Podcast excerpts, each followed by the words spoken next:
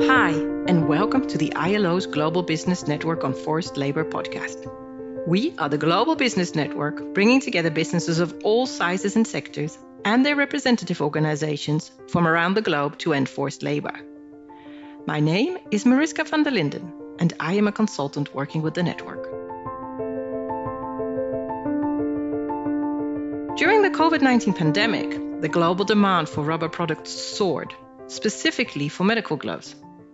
The Malaysian rubber industry ramped up production whilst facing a critical labor shortage. Reports of forced labor in the industry were rife, with the United States enforcing trade sanctions against seven companies.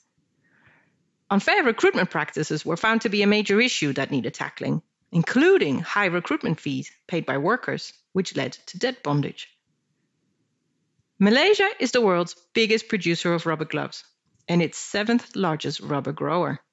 Malaysia exports rubber products to more than 190 countries. The industry employs around 70,000 workers, including 40,000 migrant workers. In response to the US trade sanctions, glove manufacturing enterprises took drastic action. Among other things, they adopted a zero recruitment fee approach, where workers do not pay for their recruitment. Companies spent millions of US dollars reimbursing migrant workers' recruitment fees, which is a rare example of coordinated and business led remediation. As a result, these businesses substantially reduced workers' vulnerability to forced labor. Now, just a few years down the line, the Malaysian rubber industry has made an impressive turnaround. Of the seven companies banned from exporting to the US, six have had the ban lifted. In 2023, Malaysia also moved out of the lowest tier in the US State Department's annual Trafficking in Persons report and is now back in the Tier 2 watch list category. In this episode, we are going to explore how Malaysia's rubber industry managed to change things for the better in such a short time frame. We'll be talking to three business experts, all involved with the ILO and European Union's initiative, Supply Chains for a Sustainable Future of Work project, Decent Work in the Rubber Glove Supply Chain, which has been active in Malaysia since 2021. The initiative is actively assisting the government, industry associations, and the Malaysian Trade Union Congress to improve recruitment practices and the working conditions of migrant workers and eradicate forced labor in the supply chain. First, we will hear from Datuk Shamsuddin Bardan, Executive Director at the Malaysian Employers Federation, or MEF, a leading national business association with more than 5,000 members from all sectors.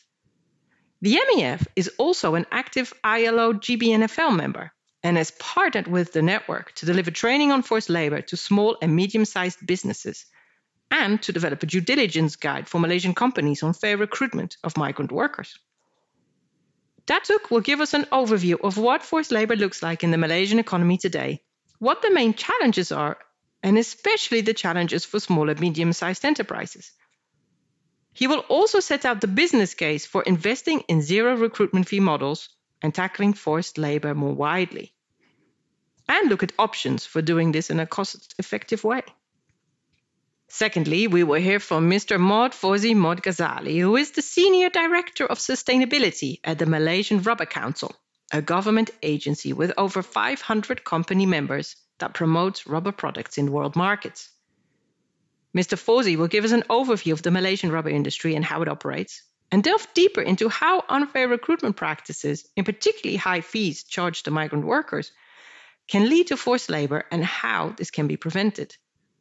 Mr. Fauzi will also give a very useful overview of the relevant national and international legal frameworks businesses should be aware of and he will share the best and most useful tools and guidance materials out there for businesses looking to address forced labor. Last but definitely not least, we will speak with Dr. Ang Tiang Hong, Group Chief Strategy Officer at Harps Global. Central Medicare is a subsidiary of Harps Global and produces rubber gloves for medical purposes.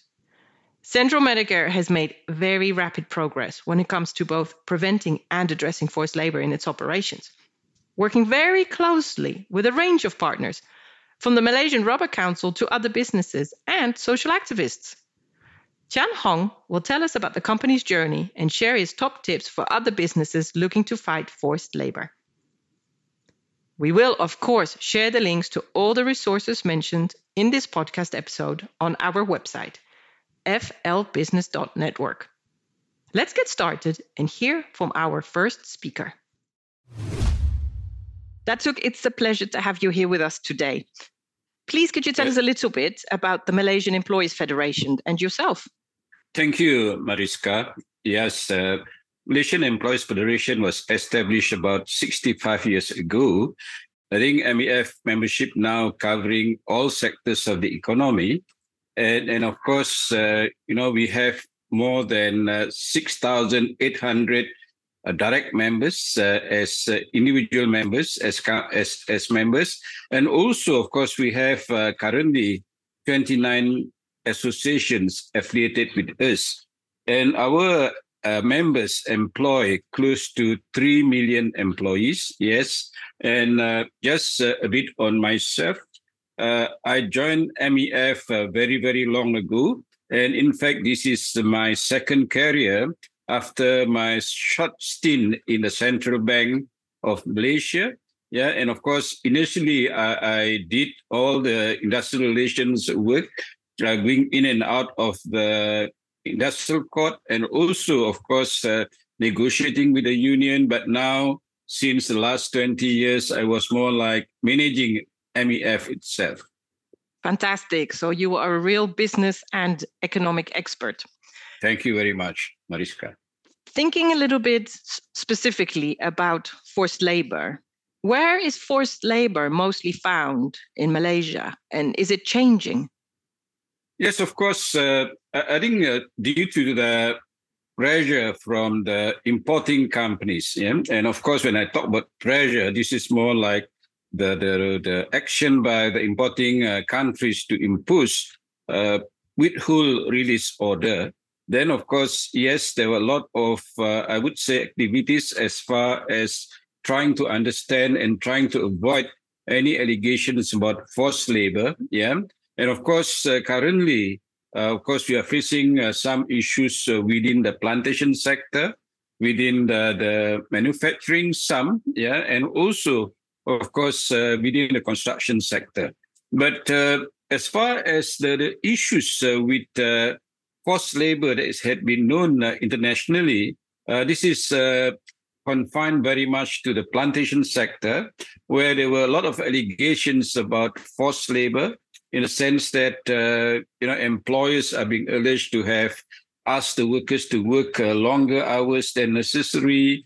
Of course, there are some issues on uh, retention of uh, travel document. There are some issues about uh, the fact that accommodation is not uh, satisfactory enough. Yeah, and of course, one one of the major thing that actually came out of these issues are basically now I think uh, many, many of the employers are very much uh, interested to know more about uh, forced labor. They want to understand what are the issues and, of course, take the necessary uh, steps uh, to avoid any uh, allegations about forced labor within their operations itself. It's great to hear that businesses are so motivated to prevent and address forced labor. From what you're saying, it sounds like forced labor in the plantation sector is a real issue right now. And the remote and isolated nature of work on plantations, of course, makes workers more vulnerable to abuse. So it's a good thing that the plantation sector can take inspiration from the progress made by the rubber industry in this regard. How are international legal frameworks and those of importing countries changing forced labor eradication in Malaysia? Are businesses doing anything different? Yeah, uh, I, I, would say that uh, the response by companies uh, are, I would say, fantastic. I would say that, uh, and of course, they are very interested uh, to actually uh, take steps to remedy any uh, issues that are related for, to forced labor.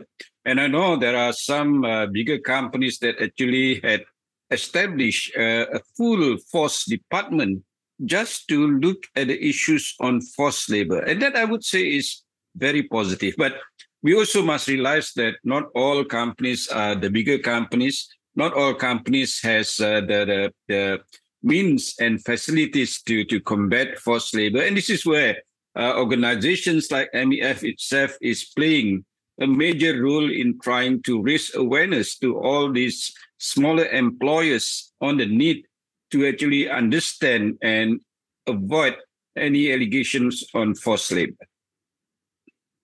So the big companies have made a huge push to eradicate forced labor and have dedicated a lot of their human resources to it. Is it more difficult for small and medium sized companies to prevent and address forced labor? And what are the main challenges for them, do you think? Uh, I would say that yes, uh, it is true that the smaller companies have, uh, I would say, challenges, especially those who are within the micro enterprises. When I saw when I say micro enterprises in a Malaysian context, it is more like companies that employ uh, less than five employees. They are really very very small, and uh, the major constraint is, of course, uh, financial uh, capacity. And these uh, small companies, they don't have uh, a lot of resources in terms of finances and also human resources to really advise them on the necessary things to be done. Yeah, and and this is where. Uh, you know, uh, being associated with organizations like MEF will assist them to understand the issues on forced labor better because uh, then uh, we, we can also uh, associate ourselves with some of the ILO, uh, I would say, uh, departments that work on forced labor and try to get the best out of it in trying to raise awareness on the subject matter among the smaller companies uh, within the, the, the Malaysian operations. And what support is available for SMEs in Malaysia, specifically on forced labor eradication? Yeah, like MEF had worked uh, very closely with uh, ILO. Yeah. Uh, of course, because one... you are also a member of the ILO Global Business Network on Forced Labor. Yes, yes. And I, I must say that uh, MEF is the first uh, employers organization in the world to be a member of this uh, particular outfit, the GBNLFL. And, and of course, uh, yes, uh, we, we had actually been receiving a lot of assistance uh, from the, the organization in trying to actually raise awareness and also develop tools to actually be used by our, our members and also employees at large for free, basically, because uh, then actually what we had done is that we had developed those kind of templates, and the templates are being, uh, of course, translated into uh, Malay, the Malay language, and Mandarin, so that the, the reach to the to the smaller employers can be very much better. Yeah, that sounds absolutely fantastic. Yeah. As you know, you. Mm. this podcast focuses on the experience of the rubber industry in Malaysia specifically yeah, yeah. Uh, when it comes to eradicating forced labor. In your view, how is the experience of the rubber industry relevant to other economic sectors in Malaysia? Yeah, of course, uh, focusing on the rubber industry itself, when the matter was first raised, in fact, most of the rubber related uh, industries are actually making, I would say, uh, quite good money because at that time the demand for their products are very high. And of course, uh, with that kind of uh, good demands for their product, of course, they have some extra money to actually address the issue of forced labor. So, say, for example, one of the issues faced by them is uh, uh, to, to actually pay back the kind of costs incurred by the foreign workers when they wanted to come to Malaysia. And, and I must say that the amount is not cheap. Uh, say, for example, from Bangladesh, we are talking about 15,000 ringgit uh, per, per worker. Yeah, that, that is uh, close to 3,500 USD. And at that time, these companies are able, because they have extra financial resources, to make the necessary remediation. Yeah. But of course, I mean, these companies, when uh, COVID actually, uh, you know, becoming uh, less apparent and, and it's no longer a real threat. So these companies, of course, unfortunately see a drop in demand for their products. And of course, that's where the problem is because they may not be able to really sustain the kind of high costs incurred uh, to to actually fight uh, the issues of forced labor within their operations. It's really interesting that you are raising the zero recruitment fee model, which has yeah. will also be raised by the other speakers on this podcast. Yeah. Yeah. And as you say, it it incurs a cost yeah. for employers. How do you think employers can can cover those costs in a sustainable way? Yeah, basically, of course, uh, we are actually uh, proposing to the government that let us uh, be more realistic about uh, the issues related to the cost of uh, employing uh, the, the, foreign workers. currently, the cost is high because of the involvement of third parties, the agents, in trying to recruit the, the, the foreign workers themselves. Is either at the at the source country and also at, in, in Malaysia itself. So, so this is where we, we are, we as an organization, as MEF, we actually propose to the government that let us uh, possibly uh, change the way we actually uh, recruit foreign workers. Why not we, we go on a basis of government to government? What I understand basically when you talk about government to government program, the, the cost of recruiting the uh, uh, uh, the the foreign worker will not be more than 1000 USD per worker and that I would say is a, huge saving and of course I would say that the the the savings that we make actually can make a lot of difference in terms of uh, companies' ability to provide better housing, uh, better uh, transportation facilities, and and and uh, things like that. Yeah. So so I would say that this part is critical for us to make sure that the cost of uh, recruiting uh, the, the foreign workers are not really unduly high. So just to summarize for our listeners, there are different recruitment channels open to businesses. These include going through private employment agencies, and they can also include taking part in government to government recruitment schemes, which bypass employment agencies. Whatever channels used, the recruitment needs to include proper due diligence and respect the principles of fair recruitment to protect workers against forced labor situations and other abuses. Now, in a zero recruitment fee model, the cost of recruitment is not borne by the worker in order to prevent forced labor situations through debt bondage. But of course, someone has to pay for the recruitment, and this can be the business doing the recruitment. In the case of Malaysia, Datuk argues that a government to government recruitment scheme could be much more cost effective than going through private employment agencies. So, a government to government scheme is potentially more financially sustainable for the company. Finally, I'd just like to ask you thinking about Malaysian businesses across all sectors and specifically SMEs, what are your top three tips for them when it comes to preventing and addressing forced labor, both in their operations and their supply chains?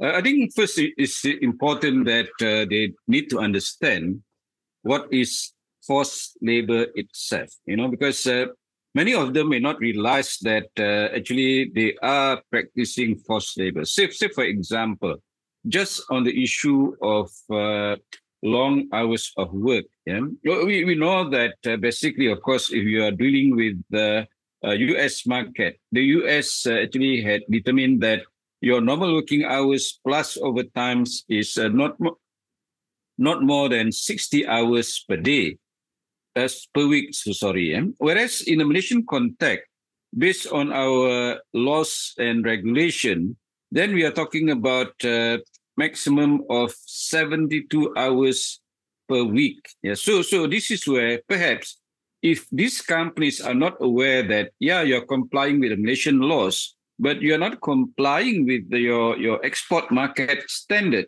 then of course uh, they can be hauled up for what they call it as, uh, you know, uh, exceeding the hours of work. And, and this is important for them to understand because uh, if they don't understand this, then they, they may be thinking that what they are doing in complying with the national labor laws is good enough for them to comply with the international requirements. So, so again, here, I, I would say that uh, a good understanding of the basic thing that can cause allegation of forced labor is really critical for the smaller companies.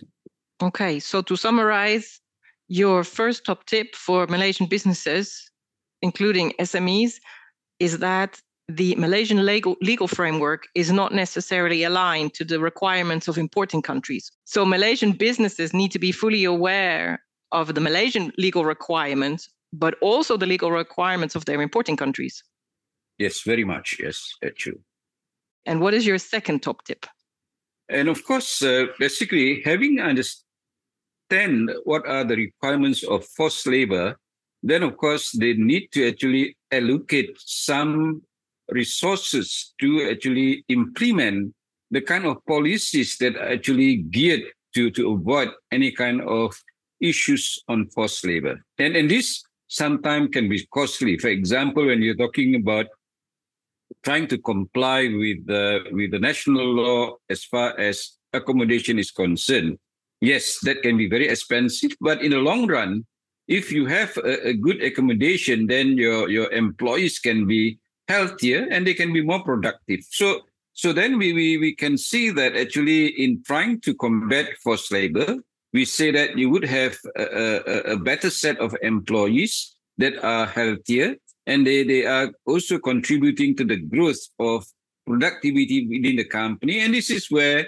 based on that kind of premise, uh, increased productivity, the companies can be more competitive and more sustainable in their businesses. So, top tip number two is allocate sufficient resources to addressing forced labor. It may be quite expensive in the short term, but in the long term, it will save the company money and even potentially improve profits. Yep. For your last top tip, it would be great if you could recommend a tool or a guide or a training course that, in your view, is the most useful for businesses looking to change their approach to forced labor? So basically, of course, uh, uh, uh, I think uh, a general understanding about what is forced labor itself is very, very critical. ILO had listed 11 types of issues that can lead to forced labor, and employers should be guided on all these uh, issues. Datuk sends a strong message to businesses it is entirely achievable to prevent forced labor in your operations. And more widely, it's also possible to reduce recruitment costs associated with a zero recruitment fee model. It's worth investing. In fact, there's a strong business case for it. The company will save money and potentially even increase profits in the long term. Datuk also recommends that businesses learn how to spot the signs of forced labor. The ILO's 11 forced labor indicators are very handy here, and we produced an earlier podcast episode on these. The link will, of course, be added to the show notes for those who wish to listen. Let's hear now from Mr. Fauzi from the Malaysian Rubber Council for a deeper understanding of how forced labor in the rubber industry occurs and what is being done to successfully tackle it. My name is Mohammad Fauzi, and I'm the Chief Sustainability and Information Services the Malaysian Rubber Council is an agency under the Ministry of Plantation and Commodities and is tasked with undertaking market promotions of quality Malaysian rubber products in world markets. We have nearly 500 registered member companies from the rubber industry, especially companies from the downstream and midstream supply chain.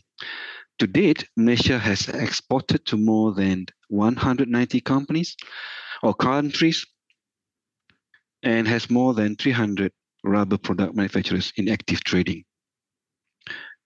With our vision is to make Malaysia as the leading exporter of quality and sustainably produced rubber products, the MRC continues to focus on principles to promote sustainable and responsible business practices through the implementation of ESG initiative as well as building and maintaining strong relationships with our stakeholders.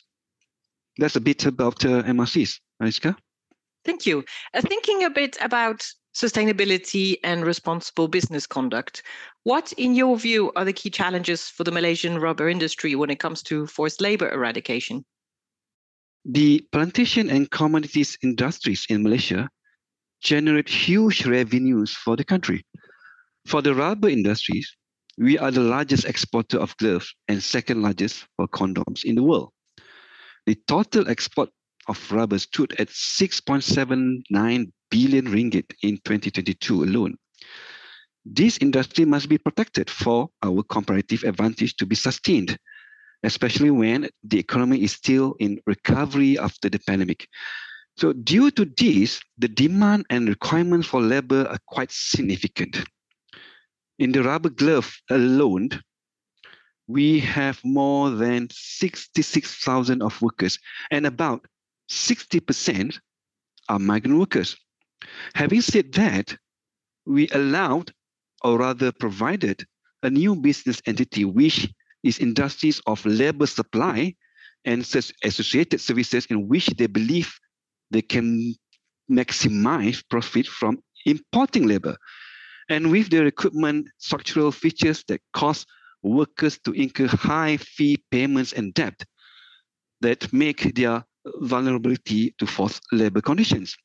This is what we call debt bondage scenario.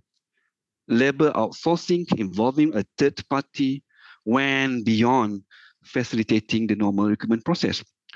I just give example of deception is one of the method applied to a stage where it undermined accountability and negate the line of responsibility between employer and employee. And this has been widely identified as a major source of labor abuse and legal non-compliance. Secondly, our national legal frameworks governing migrations and employment to a certain extent do not yet fully aligned with the relevant international standards. We, together with worker representatives and the government, are working on this. It is of very high priority and important to all of us, and Malaysia has made a lot of progress in the past years. I just want to give example. Recently, the Ministry of Home Affairs and the Ministry of Human Resources, together with Ministry of Plantation and Commodities, were planning a better integrated and more fluid kind of process and system when it comes to migration matters. Honestly, honestly speaking, we are moving to a better migration system and framework. Lastly, I also to say that businesses in the rubber industry's supply chain need better understand forced labor in mission context. Why is it relevant to the company? How it manifests itself at enterprise level and within the supply chain. They also need an understanding of international and regional legal frameworks as well as policies of importing countries. Buyer sourcing policy and supplier code of conduct are equally important. Those are main issues and challenges faced by our rubber industries, Mariska. So, the Malaysian government and its partners have been making a concerted effort to tackle some of the structural challenges associated with forced labor eradication. What have more specifically businesses in the Malaysian rubber industry been doing in recent years to address and prevent forced labor? During the COVID 19 pandemic reports of forced labor in the industry increase, coupled with sanctions imposed by US Custom Border Protections or CBP through withhold release order or WRO that really hurt the glove manufacturers. And all this really push rubber businesses to act.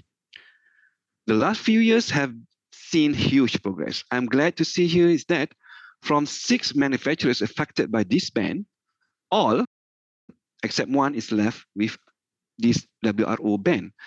Due to a remedial action plan and drastic improvement to their recruitment policies. With the help from the Malaysian Rubber Glove Manufacturers Association, MARGMA, through successful bilateral dialogues and discussions with US CBP, it really improved the compliance issues.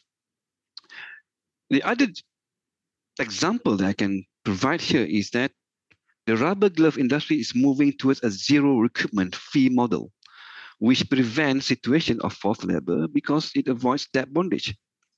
Uh, this is quite common form of forced labor found in Malaysia, especially in the case of migrant workers. Debt bondage exists when people are forced to work for an employer to pay off their own debts. I give you an example. Imagine a situation where a recruiter, normally an employment agency, helps the workers to obtain temporary jobs. The recruiter, the agency, lends the workers money to pay for the upfront recruitment fees and costs. the agency then deceive the workers about the nature and conditions of the work. The agency can also manipulate the debt, for example, by applying high interest rates. I'm not saying all recruitment agencies are doing such manipulation agenda, but some do because they try to maximize their profits and taking advantage of situation of people trying to get better jobs. And the other side, there's a demand for workers. So once arrive at their new place of work, workers are told that they cannot leave or refuse the work because they must earn the money to repay back their debts. The workers are now victims of forced labor. So a zero recruitment system avoids forced labor because the worker pays zero fees to the recruiter. We are not 100% there yet, but we are making good progress. The rubber glove industry is in process of establishing a system of accountability to make sure that recruitment agencies stick to the relevant recruitment policies. Again, stricter and comprehensive recruitment guidelines and frameworks are essential. We are also improving social protection for workers in the industries, which reduces workers' vulnerability to forced labor. For example, MRC has provided self-employment insurance to almost 38,000 rubber smallholders to date. On the other Malaysian context, just to add a few points here, target 8.7 of the 2030 Sustainable Development Goals, or SDGs, outlines the commitment to ending modern day slavery and human trafficking by the year 2030. The target specifically calls for the state to take immediate and effective measures to eradicate forced labor, to stop modern slavery and human trafficking. On top of that, the National Agro-Commodity Policy 2021 to 2030 set by the Ministry of Plantation and Commodities is also established to drive the development of the sector in a more sustainable, competitive, and market-oriented manner.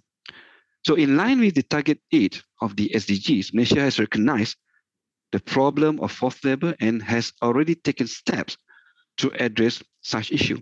In 2021, the Ministry of Human Resources established the National Action Plan on Forced Labor for five years, beginning 2021 to 2025. So I can see here is there's a lot of programs and initiatives that have been planned by various government agencies and our international partners together and rubber associations to address the social compliance issues and remedial action plans are in place to tackle and address the risks. So yeah, that's some of the uh, you know how we tackle forced labor in the industries. Mariska?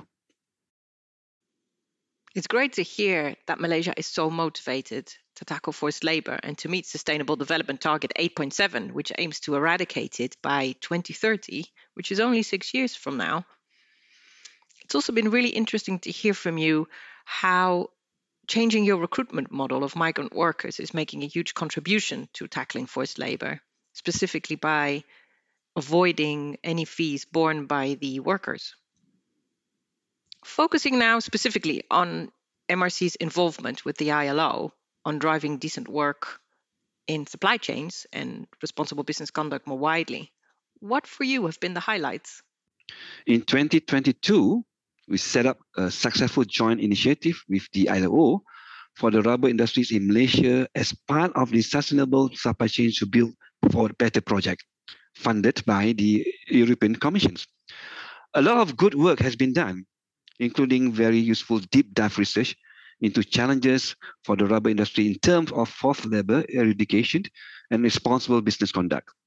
We did many things actually to implement the recommendations of the deep dive research for example, we trained 43 companies on the International Labour Standards on Occupational and Safety and Health, OSH. And I think for me, a real success has been the publication of a new practical guide called Addressing, Preventing, and Eliminating Forced Labor in the Rubber Industry in Malaysia, a practical guide for Malaysian employers. And this guide is the first step for companies in ensuring they comply with Malaysian forced labor rules and regulations. The guidebook also provides guidance for employers and industry associations. The good thing about this guidebook is that it can or should be used by our members to detect potential forced labor risks within their company's recruitment and employment practices. It is also set out how we manage and reduce those risks if forced labor is already happening in the company. So the guide also outlines the human rights due diligence and forced labor policies of major importing countries of nation rubber products. For example, Australia's Modern Slavery Act 2018, Canada's custom tariff, EU's guidance on due diligence for EU businesses to address the risk of forced labor in their operation and supply chain, and France corporate duty of vigilance, just to name a few. That sounds like an awful lot for businesses to take on board. Is there any additional support for them? Oh, you're right, Mariska. And Malaysia businesses are investing a lot of time and energy here. Um, to help businesses get to grips with the guide, we offered training in 2022. We trained 82 participants from 34 rubber product manufacturing companies in how to use the guide. All our 400 registered enterprise members have received a copy of this guide, which you can also find on our website as well as on the ILO's website. The guide has been has been very well received and we are very proud of it. I highly recommend it to business listeners in the rubber industries and beyond. We are also doing other things to help our rubber industries, especially when it comes to new regulations and legislation. For example, we have highlighted the challenges that that are accounted by our companies in implementing EU corporate sustainability due diligence legislation, EU CSDD, and gave recommendations to the European Commission on how these challenges can be addressed. MRC has been supporting industry's members by delivering capacity building programs such as addressing forced labor, social compliance, safety and health, energy efficiency, waste management, among others, and MRC's ESG capacity building programs have benefited more than 800 participants from close to 300 companies in the rubber industries, and we will continue push forward our ESG agenda in the industry. Just to highlight a bit how we are doing moving our moving forward, Mariska. That sounds very positive. And we will, of course, share the links to the guide you have mentioned in the show notes to this podcast episode. Are there any other tools or resources that you would recommend to Malaysian businesses acting on forced labor? There's also another ILO tool called Combating Forced Labor, a handbook for employers and business, which is very, very helpful. There are many other tools, guides, plans, and reference that I would suggest I mean, uh, National Action Plan on Forced Labor, for example, National Action Plan on Trafficking in Person, the Anti-Trafficking in Persons and Anti-Smuggling of Migrant Acts, ATIPSOM, which was passed in 2007, and the uh, National Action Plan on Anti-Trafficking in Person and Anti-Smuggling of Migrants, which was launched in 2010. As a final question, going back to the sustainable development target 8.7 which aims to eradicate forced labor by 2030 do you think it is possible to eliminate forced labor in the malaysian rubber industry by 2030 and meet that target? Yeah as i mentioned earlier on eradicating the forced labor is our aim our goal. It's a, long journey but we have to start somewhere. That's why we are moving to a very drastic uh, movement plannings together with other agencies how I will make sure that we can collaborate and uh, uh, recognize our effort together so that we can achieve the 2030 goals of having zero level issues. So I'm I'm quite uh, optimistic about that, Mariska. Isn't it incredibly motivating to hear that Mr. Fauzi is so confident about Malaysia meeting that Sustainable Development Target 8.7 and eliminating forced labor by 2030? The tools and guides he mentions, which you can find on our website, will make a real difference to businesses who want to join the movement but haven't yet done so. Now, on to our final speaker, Dr. Ang Tiang Hong, who will share with us the inspiring story of the forced labor eradication journey of Central Medicare. Central Medicare produces medical examination and surgical gloves. The company's main markets are the US and Europe. And the company employs around 4,000 workers, of which 60 to 70% are migrant workers. Thinking a bit about the Central Medicare sustainability journey and social compliance, what made the company decide to change its approach to tackling forced labor in its operations and supply chains? I think it's about customers um, we are a customer focused company, and this is one of the key area that our customer very emphasize with. And as such, uh, we also put in a lot of focus in this area. And the second factors, I believe, is more on the US trade ban enforcement. And we are following up about the development. And also, we are learning about the requirements along the way uh, about some of the incident reported within the industry. And the third one, I believe, is something to do with social activists. So same like other rubber industry players as well, we get contacted by uh, social activists like, uh, like Andy Hall. To frank, we decided to take it positively as part of our stakeholders engagement uh, process. And to be frank, throughout the whole process, we, we learned a lot and yeah along the way we learned a lot. And and and and and to be frank andy guided us very process, positively uh, along the whole journey. And last but not least is about the company core values which represented by our company name Harps s stand for sustainability. And the social compliance is one of the key element under umbrella under the sustainability Right. So you got a lot of support from uh, Andy Hall, who's a, a well known social activist. Did you receive any support from other organizations and businesses? Yeah, obviously, obviously, yes. I mean, ILO is one, and uh, with the involvement in the ILO and also some of the activities between the collaboration between ILO and also the Malaysia Rubber Council (MRC). So we as a team, we participated with uh, many of the training workshops uh, which related to social compliance uh, under the initiative of the uh, MRC as well as the MARGMA. And one thing that I would like to mention is the little blue book that I think published together. I mean, it's a joint effort between MRC and ILO. I think the name is about the book name is actually uh, addressing, preventing, and eliminating forced labor in the rubber industry in Malaysia. Uh, is a practical guide uh, for Malaysian employers. Our HR team is actually using this book a lot uh, alongside with the rest of the code of conducts. For example, we are the member of the Responsible Glove Alliance under the initiative of the RBA Responsible Business Alliance. The code of conducts of RBA do help us a lot as well.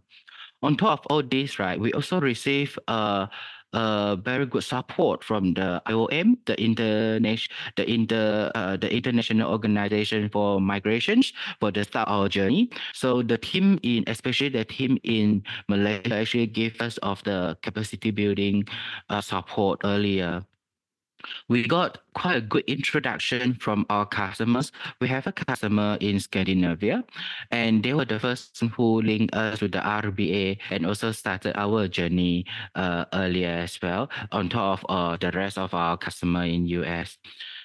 And the rest of the uh, the standard and also the organization we follow, for example, Sedex SMETA, the ETI base code, WRAP, the Worldwide Responsible Accredit uh, productions and also the Amfori BSCI, which uh, under the 13 social performance do help us to give a lot of guideline and also the benchmark how we wanted to align ourselves. And we do receive quite some good support from our peers. For example, like Kossan do help us a lot uh, to sharing their experience, which we appreciated very much. It's so good to hear that you are building productive relationships with other companies that uh, both upstream and downstream. Also, it's great to hear you're getting support from Amfori, which is actually an ILO GBNFL member. Thinking a bit about the changes that uh, Central Medicare has gone through, could you summarize what Central Medicare is doing now that it wasn't doing before when it comes to tackling forced labor? And is it working? Are there fewer cases of forced labor being identified? Right. Okay. Let me summarize it slightly. Okay. Comparing to before, right? I mean, um, when we started our journey of sustainability and when uh, the rest of the management team and myself uh, look into this one in more details, we have our sustainability uh, roadmap established for the whole group. And we have five key sustainability pillars, which are integrated business strategy, people, environmentals, and uh, health and safety, and lastly, which is the uh, compliance. So those are the key area that we set as a pillars to back or to guide our sustainability road mapping and also the key action that we set for the organizations. So with all this in place, right, uh, and also the support from the organization that I mentioned earlier, so we established a management system to manage our social compliance and also the rest of the sustainability elements. And to be frank, I think we we, we, we do see improvement along the way because we has been get audited by all the I mean from our customers and also the independent uh, certification organization via the independent uh, auditing firm. We do see the, the the the the findings that they reported from the earlier few years ago until recently. We can see those are uh, actually a great improvement and which is actually very motivating actually very very motivating for the whole whole whole team together to be frank because we do see the learning and how we address the thing. But to be frank all these things will not happen overnight. It's part of the journey how the team learning together.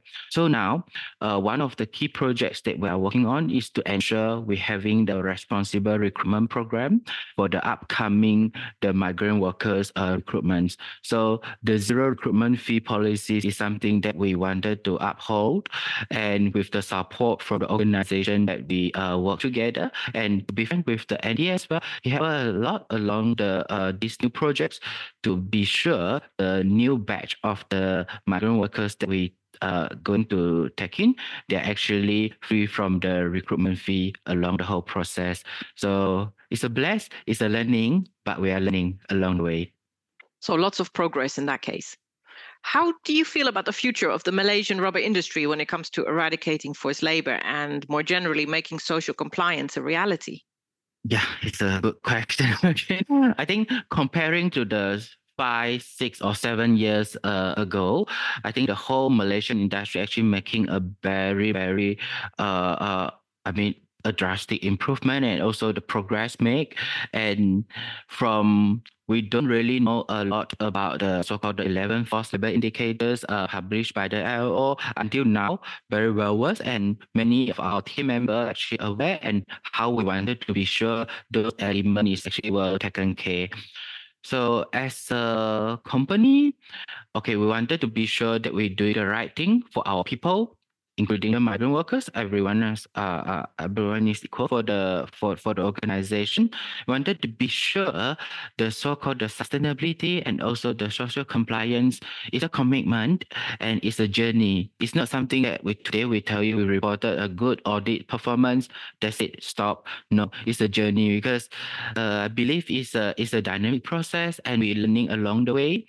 So any new findings or whatever thing is something that uh, we want to pick up positively and we can address and try to improve or optimize the whole process accordingly. So I don't think it's easy. A lot of commitment and a lot of involvement for our people, uh, but it's something that both the organization to invest and commit with. Well, if that isn't a call to action to businesses around the world to take on forced labor, then I don't know what is.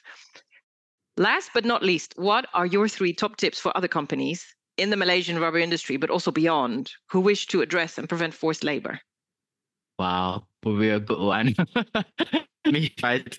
Or one, or three, or five. uh, yeah, yeah. I think, I think, uh, yeah, I can easily uh, give a three a sharing so that uh, we can learn together with the rest of the peers the very first one that I would like to say, there are actually many resources available. I mean, for example, I mean, Mariska, you asked about the second question about the organization and also the, the involvement or, or how we work with others. So the resources available like ILO, MLC, uh, RBA, and the rest of the organization that we work together. So learning is never end. So I think be open-minded and try to join the rest. I think this is something good uh, tips that I would like to share.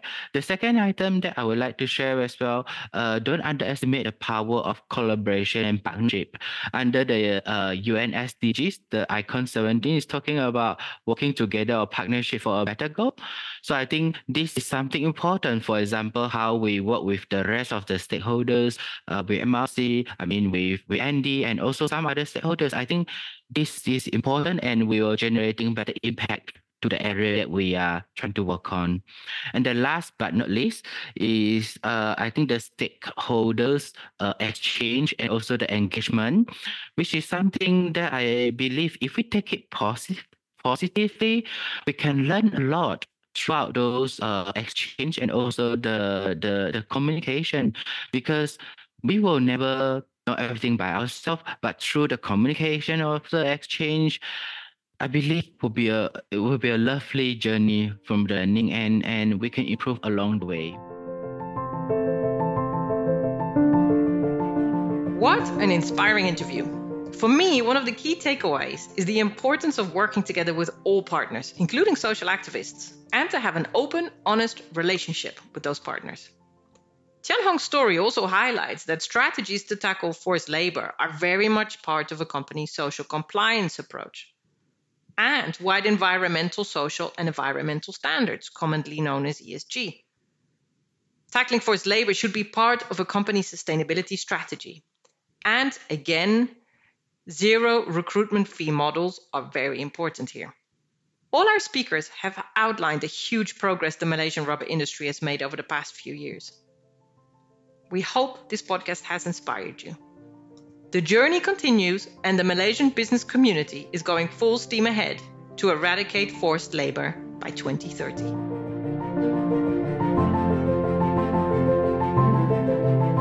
This is a podcast from the International Labour Organization's Global Business Network on Forced Labor. Visit our website on flbusiness.network for more information and look out for our next episode.